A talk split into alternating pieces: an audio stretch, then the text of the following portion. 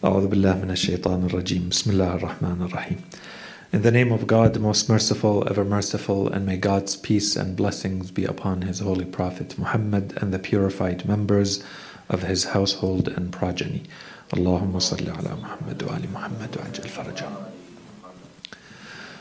Respected brothers, sisters, viewers, Assalamu alaikum wa rahmatullahi wa barakatuh. Welcome once again to our series, Life, the Islamic Answer, where we were discussing now the topic of the community of knowledge. We established the importance of the collective dimension in Islam. We established the notion of the community within the community, and we established specifically the idea of a community of knowledge being one of those communities within the larger community. We had therefore started to discuss the who and the how. And the big question around the who is who belongs to the community of knowledge. We had already established earlier in the series that there has to be a learner and there has to be a teacher. Who else belongs to that community? We don't really call it a community when it is just made up of those two ingredients or those two elements. And our conclusion from those narrations and the verses of the Holy Quran is that everyone who understands and who believes in these teachings must find a place in the community of knowledge. So, in short, everyone must belong to the community of knowledge. Now, they don't necessarily all play the same roles or the same parts, but they all belong to that community, even if it is in the type or the manner of belonging that the Holy Prophet or the Imams refer to as istima', someone who listens to what is going on between learners and teachers, or to be of those who love what is going on between the learners and the teachers. So, inshallah, all that is clear. and we started to discuss in a little bit more detail the how. So, the last time we met, we added one more ingredient that was touching on both to wrap up our discussion about the who. And inshallah, as we said, we're going to come back. I'll add a couple of remarks about the who in a moment. We said we also have a lot of narrations that tell us who should be the source of knowledge in that community. So there is a process of selecting that should also be planned, organized, strategic on the part of the community in who to place in that position to be the source of knowledge, of religious knowledge specifically, in that community. And so we spent a little bit more time on that the last time we met. And then we started to talk about the how. There is a discussion that I would like to add to the who, and I hinted to it last time, and I didn't explain why I'm keeping it until later in the community of knowledge, where in reality it should belong here about the who. Who belongs to the community of knowledge? There are two specific categories in our communities that I think need to be addressed directly. The problem is that the methodology that we have proposed for this entire series does not naturally lend itself to discussing those two categories. So I'm leaving them because it will include other sources of knowledge. The methodology I'm referring to is that we said we want a strict adherence to what we find in the verses of the Holy Quran and the narrations. Now, in some cases, we have to take those as general rules, and this is exactly what we will do. In other cases, we have very specific teachings about the specific uh, needs that we have in our lives. This is ideally what we have, and this is what we've been discussing until now. The amount of information in a detailed way that we found in the narrations and the verses of the Quran regarding, for instance, the learner and the teacher. And as we shall see, and when we continue with this heading, we are going to find other uh, instructions, very detailed narrations and instructions regarding, for instance, the types of knowledge that we should focus on. And this is going to be the next big heading in the series. But sometimes we want to talk or we want to look into what our religion says about specific questions we may have. And this is the point of this series, by the way. This is why we called it life. It has to be things that we can apply in our daily lives lives that are becoming much more complex than they used to be before. And things are much more messy and, and nuanced and subtle. And so we try to find the general principles when we don't have explicit or direct mentions of what we need in the narrations and in the verses. The two categories that I think need to be addressed when we talk about the community first, women and sisters. This is not really, I think, a very big controversial need to be addressed in this way, based on my understanding of our communities.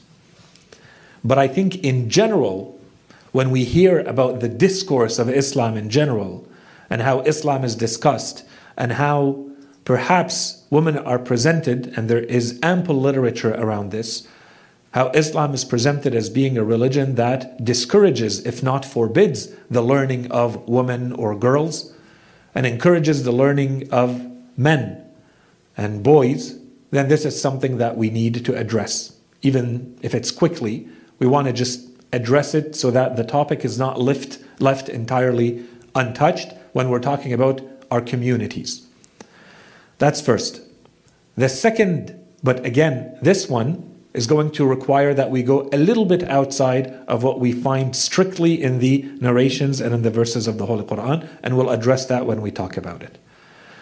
The second element, or the second role or ingredient in the community of knowledge, is a role that has emerged with time. And so it's very natural that this role has not been addressed directly. And this is today the role that we would call the intellectual or the educated person or the expert. In all those cases, this is someone whose expertise is not religion. They are not a scholar of religion. They don't necessarily have an advanced understanding of religion. They might be a doctor. They might be a historian. They might be a linguist. They might be an economist, and so on and so forth.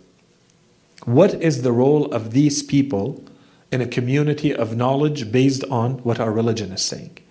This is not directly addressed because those roles did not exist in this way, nor was the relationship between religion and life what we have today. It was very different 14 centuries ago. Things were a lot more black and white. You knew exactly where to go to find the answer you needed from whom. Today, this world is very different. And there's perhaps a discussion that is not usually had because it's considered more technical. And there are no clear answers to this. This requires digging and coming up with your own theories. So I'm keeping it until a little bit later in our discussion on the community of knowledge, just so that we distinguish between what is clearly stated and we're taking as is from the Holy Quran and the teachings of Ahlul Bayt salam, versus those things where we need to extrapolate a little bit more, think a little bit more, reflect, and come up with our own answers based on the general principles that we got from the verses of the Quran and the narrations. So, inshallah, this discussion about the who belongs to the community of knowledge will be complemented by those two quickly, but it will be complemented by those two sub categories that we haven't addressed yet directly. Even though indirectly we've definitely addressed both of them. That's the first uh, mention. The second thing is we started to talk about the how. So today we want to continue our discussion about the how. When we're talking about communities of knowledge, how is this knowledge being received? How is it being shared? How is it being transmitted? And inshallah, later in the series, we're going to come back to this. So, this is not going to be a full discussion on the how. We're going to need other elements that we're going to be exposed to a little bit later in the series. So, until now, we've talked about, when we talked about the gatherings of knowledge, we said that there is an emphasis, there is an insistence in our religion that people gather around knowledge and that you do it in person, that you see people and you talk to them and they interact with you and you interact with them. And this is the main mechanism through which knowledge is received, shared, transmitted, reflected on. And so this is important, and this would require more reflection on our part on why is it that our religion insisted on this. Today, inshallah, we're going to continue with that. So we already talked about, so I'm going to try not to spend too much time on this. We've talked about perhaps a special role for community centers or centers of religion, mosques, Husayniyat, community centers, whatever we call them, to play a special role here. And we're going to see a couple of references to this a little bit later today, and something perhaps that we have to clarify. One. Two, given what we've already seen around gatherings of knowledge, I think there is clearly a need for planning, for organizing ahead, and being strategic as a community. We need to plan ahead. What are the types of knowledge that we need to emphasize on? Who should we get to talk specifically about this? What's the best means for us to gather together around this? Once a week or more? When in the week? Who is the program for? These are very simple, trivial questions, but they should not be left to randomness, given what we've covered until now. Okay? More than that, that the gatherings are taking place around the main theme, the main purpose of the gathering is knowledge. We may gather for all sorts of other things, all sorts of other purposes. They're all valid, especially the more spiritual purposes, where your spirituality is getting recharged. You feel better. You recited a bit of Quran, you recited supplications, dua, you remembered Ahlul Bayt alayhim salam all that is valid and crucially important. But these gatherings that address those things are not formally gatherings of knowledge. You can't, in a lot of these, cannot really say afterwards, I learned this, this, and that. I was able to ask. I received a religious education. If that takes place, great. That's the purpose. You got two check marks instead of one. That's great. That means it was well planned. The content was good, was valid, was competently delivered. But we are now emphasizing on a part that is perhaps not emphasized on enough, which is the acquisition of knowledge. In this case, this is a community of knowledge. So, how you acquire the knowledge, how you can ask your questions and interact with it becomes very important. And this is where we have to rethink therefore, are we creating a space for ourselves for this to happen? And if not, then what can we do to go in that direction? So, all of this we talked about. When we talked about the different groups of people that belong to the community of knowledge, we said, lucky for us, that our religion says it's not just the person learning and the person teaching, it also leaves space for those who are listening in and those who love those types of gatherings. If we focus specifically on those who are listening in, and we saw that they were presented in different ways. They were talked about, for instance, as being al-mustami'in or al-mustama'. In other narrations, there was al-mujalasa, someone who is sitting in those same gatherings. So you're not an active participant in either of the other two groups. You're simply someone who sits in or who listens in to what is happening. In those cases, clearly, beyond the fact that this is more inclusive, clearly it's talking about gatherings that are taking place in person. So, this is just a hint about the importance of the gatherings, and we're going to come back to that, inshallah. And we also saw the importance in here we could add it to of there being questions that are answered and there being discussions that are taking place. That you share back and forth. You share what you know, and they share back with you what they know. That you ask and they answer. And this is not always happening or happening in the best way when it is not happening in person. We add all of that to the in person. We already saw a hadith, multiple throughout the series. We mentioned one as a reminder the frequency.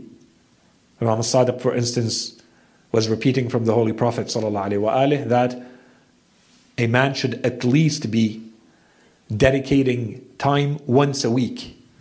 So we have to see. Perhaps there are times or there are needs where once a week is not enough.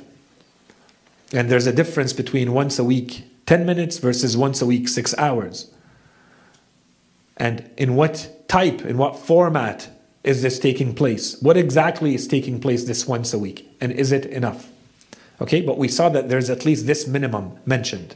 So if we combine it with the gatherings, that already starts to give us a bit of a program.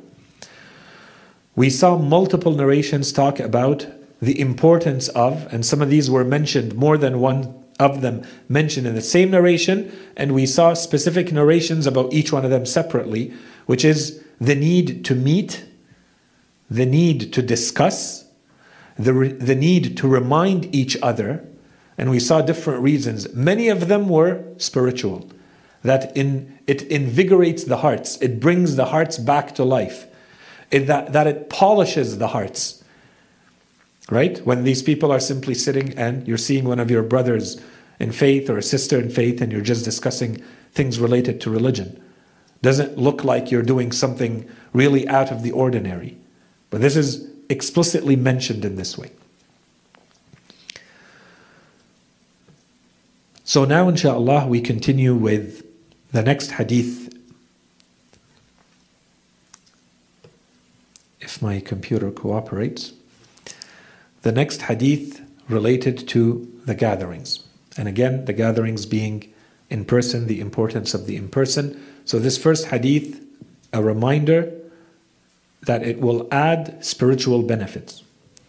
So the Holy Prophet ﷺ says to Abu Dhar, ألا فاغتنموا مجالس or مجلس العلماء فإنها روضة من رياض الجنة تنزل عليهم الرحمة والمغفرة كما يمطر من السماء يجلسون بين أيديهم مذنبين ويقومون مغفورين لهم والملائكة يستغفرون لهم ما داموا جلوسا أو جلوسا عندهم وإن الله ينظر إليهم فيغفر للعالم والناظر والمحب لهم.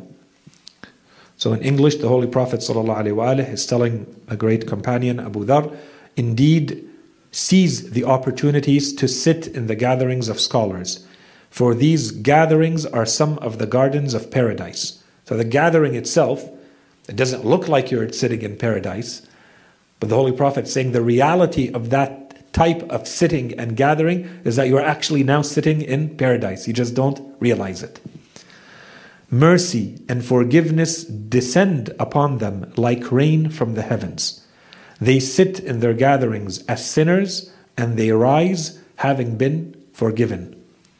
The angels seek forgiveness for them as long as they remain sitting in their presence. And then this is the part, and God looks at them, granting forgiveness to the scholar, the learner, the observer, and the one who loves them. The slight difference in this hadith from the ones that we saw previously, these categories. So again, the sitting is happening in person, there's a gathering in person. The gathering is around knowledge, given everything mentioned in the hadith. And here the Holy Prophet added one more category. Before it was those who sit in, there's mujalasa, there's musa'ala, which is here, there is someone who is asking. But the Holy Prophet here was very clear. There is alim, okay, the alim may be doing all sorts of things, we're not sure. The Holy Prophet says, wal muta'allim. So there's someone learning. So this is a gathering of knowledge. And then one nadhar. Nadhar is someone who's observing what's going on. They're not actively participating. So this is yet one more way to say everybody else needs to be part of this. وَالْمُحِبِّ لَهُمْ This one we've talked about previously. So again, I don't want to spend too much time on this hadith, I think clear enough. brings us back to the notion of the community, but here we're focused on the importance of the gatherings themselves with all the spiritual benefits mentioned. The next hadith, again, gatherings in person and their importance. This one is going to add yet one more dimension. This is a dimension related to our duty towards knowledge. Now, of course, this is a little bit more advanced, but this is our chance to talk about more advanced things. Notice how in this hadith, the Imam is going to give a very different reason for why we have to sit. Most of us are always going to be focused on ourselves. If I attend a gathering and the gathering has to do with knowledge, well, my selfish reason for attending is I want to acquire knowledge. No problem. But there could be other purposes. Someone might be a lot more spiritual. And so they say, I want to attend that gathering. I may not learn anything. I may already know everything that's being discussed, but this is a gathering of knowledge. And I want to encourage it. I want to attend. Maybe I'll learn something. Maybe it'll force me to reflect differently on things. It doesn't matter. My attendance, though, is because I know God loves these types of gatherings. So I will attend during that time. I want to put that time for that type of gathering. That's a more spiritual reason. Now, and there could be others. I'm sure you could think of them. Notice, I'm trying to go a little bit faster. Notice in this hadith what the Imam is going to give as a duty. So, this is not a duty towards yourself. This is not because you're trying to gain knowledge. This is not because you're trying to acquire the, let's say, the spiritual benefits of those gatherings. The Imam says, تزاوروا وتذاكروا الحديث إلا تفعلوا يدرس أو يدرس. So Imam Ali alayhi salam says, visit each other, remind each other or discuss with each other or mention to each other the hadith. The hadith could be discourse on knowledge or it could be specifically narrations, right? Ahadith. So the, Imam Ali alayhi salam saying, visit each other and discuss, interact around this type of religious knowledge, for if you do not, it will disappear. Or if it's ahadith, then they will disappear. The duty here is completely different. As I said, it's a little bit more advanced. It takes someone who is more subtle, who has more of a concern this way, to think this way about religion. You understand that perhaps your duty in this world is not just limited to you and your selfish needs today. I would refer to this perhaps as a historical duty. You are playing a point in history, a role at that point in history. What is your role at this point in history? There has to be awareness around this. The Imam is hinting to one of these purposes, one of these roles that we're supposed to feel. The Imam says if you do not have these gatherings of knowledge where this type of hadith is being discussed, where the hadith of the Holy Prophet are being discussed, then that knowledge will disappear. The knowledge may be in the books and websites. Imam Ali alayhi salam says, no, you have to get together and discuss that knowledge. What preserves that knowledge is not that it's contained in books. And we will come back to the books later. They're very important. What will keep the knowledge alive and it will pass down to the next generations is that you gather and discuss it. This is a completely different type of duty that not everyone will appreciate or understand. When we perform an act, we said that as good believers, every act that we perform should be performed with an intent, an intention. Even acts that may look trivial to others, or even acts that may not look like they are religious acts, you can still perform it with a spiritual purpose, a spiritual intent. You may eat to eat, or you may eat so that your body becomes healthier and better so that you can serve the Lord with this body. Two very different purposes. You're performing the same act. Here, you're acquiring knowledge or attending the gatherings of knowledge, and the main purpose, or at least a secondary purpose, is that you are preserving the knowledge. by these gatherings. So, first, I think from this hadith, the manner in which the Imam says, because he says tazawaru, he's saying that you visit each other. This is again not something you can do by yourself. And the manner in which the Imam is saying it, when he's using this obligation, it's a tone that there's a duty to do this. Therefore, this is a collective duty. That this has to happen in every community. So there's a collective duty to do this. Secondly, the duty is towards the knowledge itself, not myself and me learning from it, not myself in what I can learn. I can perhaps do that from a book. No, here the Imam saying you're doing that so that knowledge itself remains preserved and it can be passed down the generations. And here we can have a whole discussion on how this is perhaps exactly what happened as good as Muslims are or were compared to everyone else in preserving knowledge, clearly this is what actually happened. People did not heed, people did not listen to or apply this teaching from Imam Ali salam sufficiently. And so we believe today that the majority of the knowledge is all lost. It disappeared, exactly like the Imam said. It's not for lack of books, is that these gatherings were not taking place enough. And sometimes people object to this. They say we have a lot of knowledge, and I've used these examples in the past. Two quick examples to show how much we have lost, despite everything we have still recorded and access to. One example would be that today we all read in the Holy Quran that in Surah Al Jumu'ah, that the Jum'ah prayer was taking place. And the Holy Prophet would stand there and deliver two sermons, and then they would perform the prayer. And the Quran talks about this clearly an incident or multiple times that incident happened. Well, the Holy Quran tells the Prophet that when they see trade come in, merchandise come in, they leave you. Standing there delivering your sermon, they leave you and they go to the trade. Right? This is the end of Surah Al Jum'ah. Tarakuka qa'ima. They leave you all alone, standing there. Clearly, this is something the Holy Quran is historically documenting that Salat al Jum'ah is happening. How many times did it happen? Years. Surah al Jum'ah was revealed a few years before the departure of the Holy Prophet. Let's say one year, minimum. One year has 52 weeks. We should have at least 52 sermons, documented sermons from the Holy Prophet of what he said in those sermons. What did he talk about in the sermons of the Friday?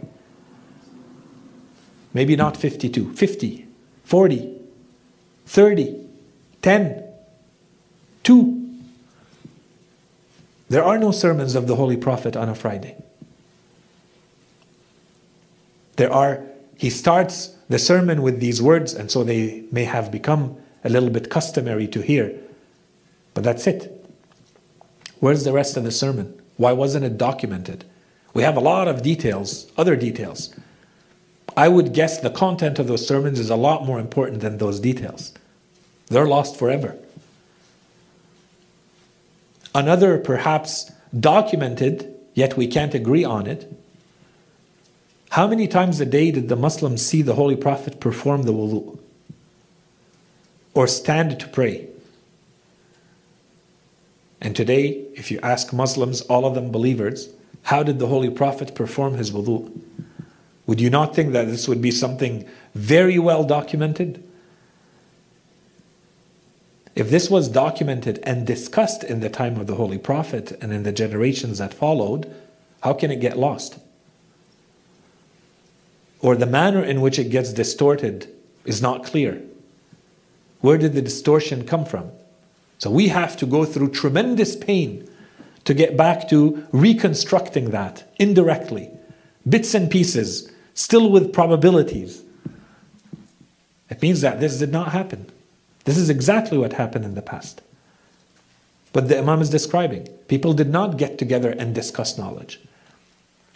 And perhaps there were times when it was impossible. If you did that, you would not live for long, depending on which group of people you belong to. And so, this for us means let's be grateful. Seize the freedom that you have now to gather and to discuss and to hold these types of meetings around religion. You don't know what tomorrow holds. You don't know how the world will change, and then this becomes impossible. As it was.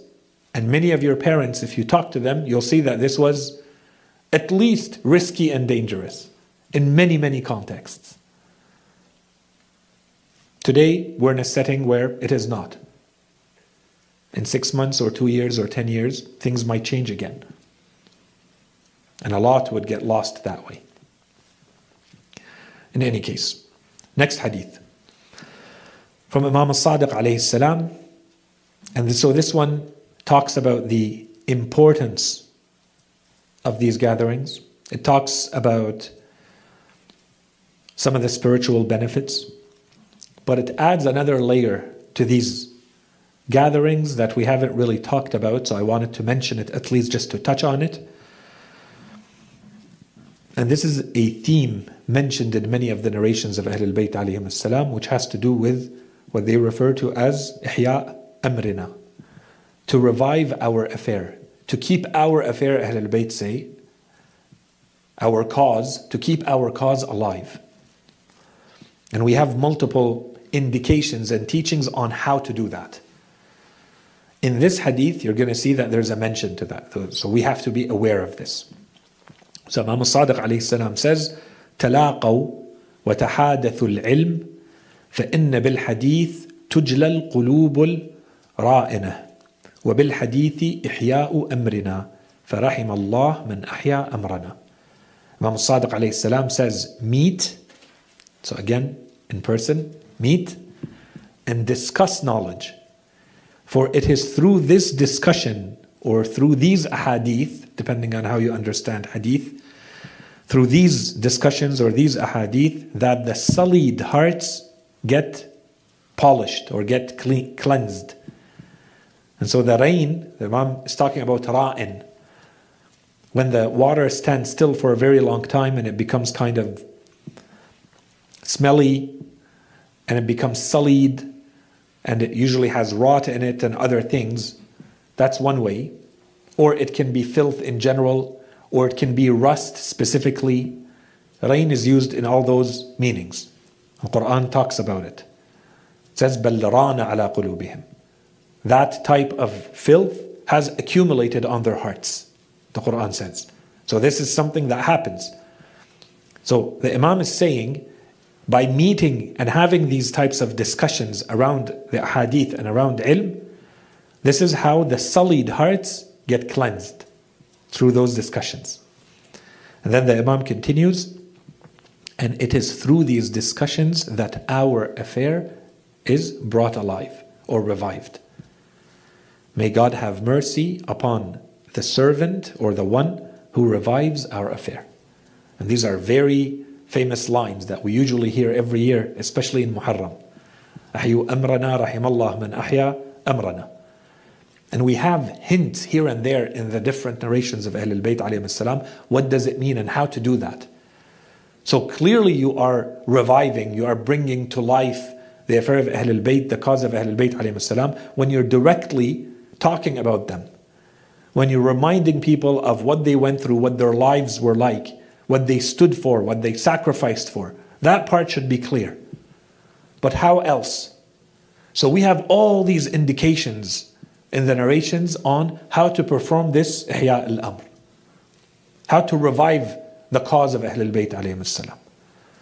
In this hadith, the Imam is not saying specifically, go ahead and talk to people about us, talk to people about our sacrifices, talk to people about our tragedies. No. Imam is saying you sit together and you discuss knowledge. This is our cause. Our cause is true knowledge. Discuss true knowledge. That will polish the hearts, it will cleanse the hearts, and it brings our cause to life by itself. Okay, so specifically here, we could add that this is perhaps one more hint or indication as communities when we plan and we organize these types of gatherings of knowledge that perhaps there has to be some sort of link. We have to ensure that there's always a link back to Ahlul Bayt salam. Somehow. According to the hadith, clearly make sure that at least their ahadith or the ahadith of the Holy Prophet are mentioned. That would be the easiest way. If you are repeating, if you are reflecting on, if you are discussing their teachings with their own words, you're keeping their cause alive. That's the easiest, simplest way.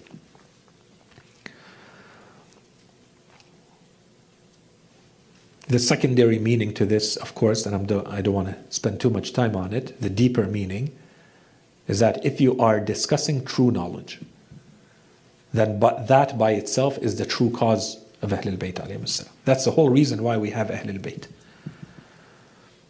So make sure that you are following their path, that you're bringing or discussing, reflecting on truth.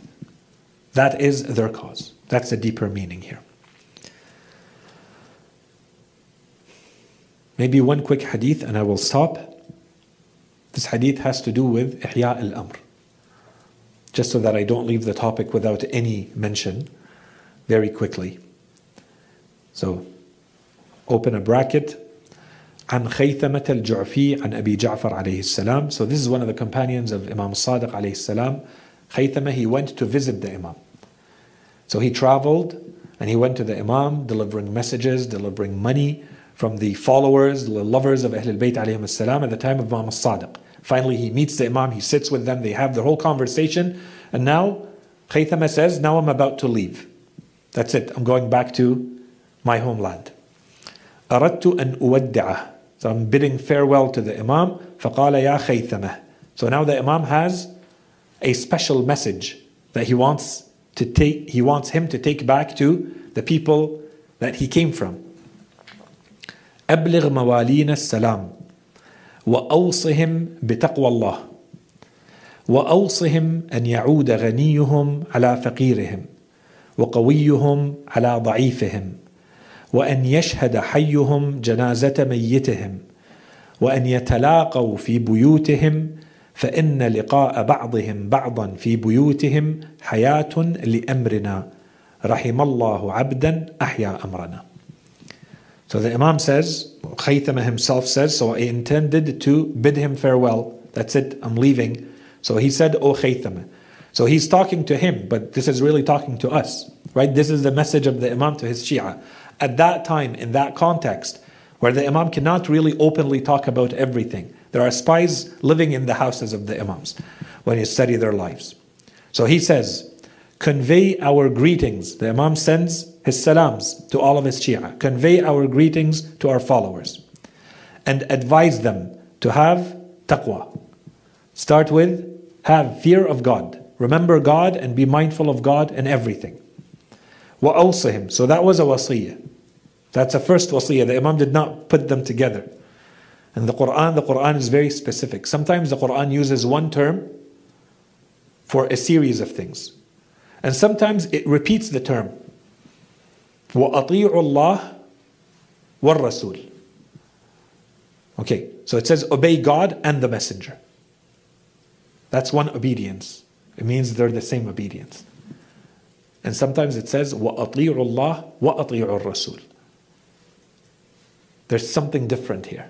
The Quran would not add obey God and obey the messenger. What's different here? We have to dig. So you have to be very careful. You have to be very meticulous in this type of wording. The Imam, we have to apply the same type of analysis when we read the words of the Imams. The Imam starts by saying, وَأَوْصِهِمْ بِتَقْوَى اللَّهِ That's a wasiyah. That's a testament that the Imam is sending uh, an advice or a teaching or an order or a command that the Imam is sending to his followers. أوصهم بتقوى الله fear of God. And then, وَأَوْصِهِمْ Now it's the second wasiyah.